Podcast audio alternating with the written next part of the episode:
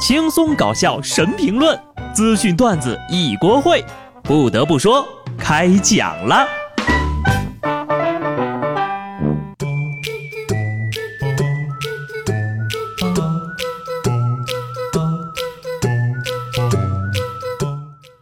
Hello，听众朋友们，大家好，这里是有趣的。不得不说，我是机智的小布。蓝翔，又名 Blue Fly 或者 Blue Shit。虽然是技校啊，但是呢，究其风头，在国内学校中罕有匹敌者，甚至可以秒杀清华北大。虽然北方名校 New East，嗯，在这个江湖上与其齐名，可是呢，它充其量也只是南慕容北乔峰式的类比啊。名为技校双子星，实力却不在一个量级上啊！我之所以说这么些个废话，主要是想告诉大家呀，蓝翔要改名了啊！就在前两天，山东省政府正式宣布要把山东蓝翔高级技工学校改建为山东蓝翔技师学院。这次改名虽然只是蓝翔校名里的一小步，仔细数一数啊，只动了两个字儿。那却是蓝翔建校历史上的一大步啊！学院呐，画风都不一样了。昨天还是职业学校，今天就成了技师学院。在不久的将来，还会有蓝翔学院和蓝翔大学，赶清超北不是梦啊！至少人家学校的负责人是这么想的。但是人算不如天算，网友们的反馈似乎和预期的不大一样。如果北京大学简称北大，那么蓝翔技师学院岂不是要简称技院？学技术来蓝翔，八百个床位不锈钢。您好，我是六十九号技师玲玲，很高兴为您服务。这名字改的简直是不忍直视呀！你们这样会失去很多女生生源的，好吧？用人单位如果来到蓝翔校招，受到学生们热烈的欢迎。有熟悉的技师吗，老板？没有，我给您介绍一个。要我说呀，这蓝翔也不太好，蓝让人抑郁，翔还有粑粑的意思，不如呢，你可以改成叫怡红，怡红技师学院，简称怡红技院或者怡红院啊，这一听几百年的老字号啊。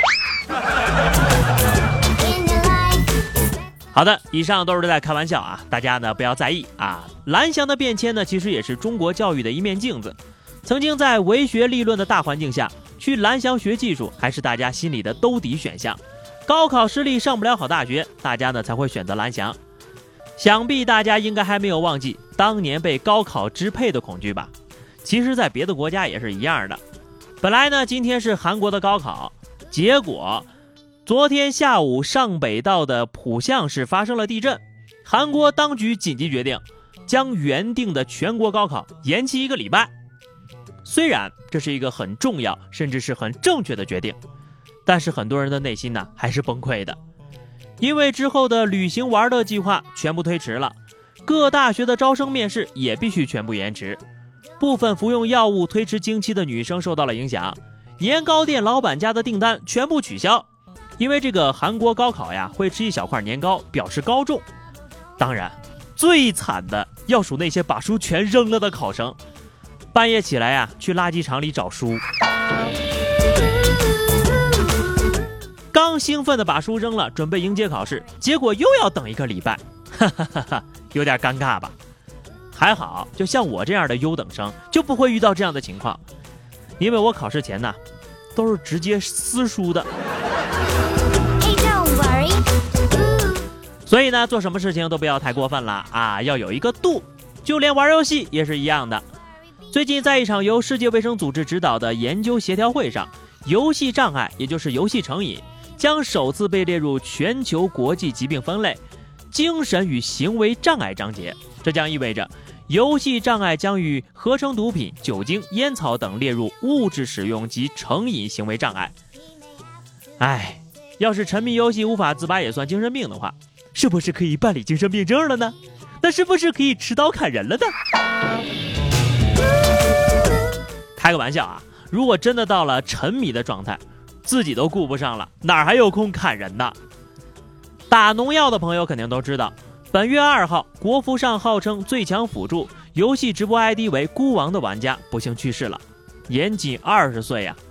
猝死的原因呢，主要是因为熬夜过多。过去几个月，他的直播时间基本集中在凌晨零点到早上九点，黑白颠倒啊。这件事情呢，没什么其他好说的，小布只是觉得很可惜，年纪轻轻的，一路走好吧。虽然年轻可以为所欲为，熬夜什么的也没什么太大的问题，但是你也得把作息时间调过来呀。白天睡，晚上播，生活赚钱两不误。你要是这么硬扛。通宵了本身就很累，白天还不补觉，那就是真正的在消耗生命了。所以呢，希望喜欢游戏的朋友们也不要过于投入啊，身体好才是最重要的，少熬夜，多睡觉。贵州的小杨姑娘也是熬夜刷手机，长期用眼过度，最近呢，她的眼睛感觉不舒服，视力快速的下降，后来被确诊为角膜溃疡穿孔，需要做角膜移植。幸运的是。医院通过了一家公益组织，找到了合适的眼角膜，让他重见光明。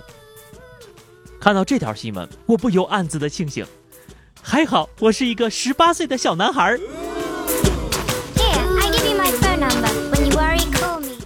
如果我劝大家不要玩手机，那就太假了。你不玩手机也听不着我这个消息呀。所以呢，我要劝大家的是，不要提心吊胆的玩手机。玩过之后呢，要让眼睛好好休息。做做眼保健操什么的，用愧疚感督促一下自己，善待自己的眼睛。下面这个玩手机的就厉害了，一辆十来吨重的半挂车突然侧翻，压扁了一辆途经的小轿车，轿车内的三名姑娘被围困。消防赶来的时候，前座的两位姑娘因为过分害怕，不停的说话，后座的一名二十来岁的姑娘却是一脸的淡定。消防和家人紧张的救援，她却在那儿。捧着手机玩，姑娘打开手机淘宝看了一眼物流信息，告诉自己，双十一的快递还在路上呢，我不能死。所以，她这条命可是快递给的呀。再说了，反正也困着出不去了，不玩手机还能干嘛呀？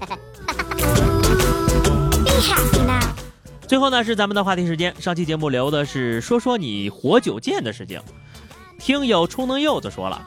就在昨天，我在小店里看到有人拿着八百枚硬币去买充值卡，就在他放下钱袋的一瞬间，整间屋子的商品都掉了。后来呀，还给了一百的赔偿费。这是我活了十一年头一回看到。你才活了十一年，这算什么？听友幺幺零说。我们家住在一个小县城。几天前呢，老妈发视频跟我说，村里的一个饭店里出现了机器人服务员，好多人去围观呢。不要围观了，一停电全都歇菜，还不如人呢。好的，咱们本期的话题是哈，说说你长这么大有没有做过什么让自己特别佩服的事情？记得在评论区留言，关注微信公众号 DJ 小布。下期不得不说，我们不见不散吧，拜拜。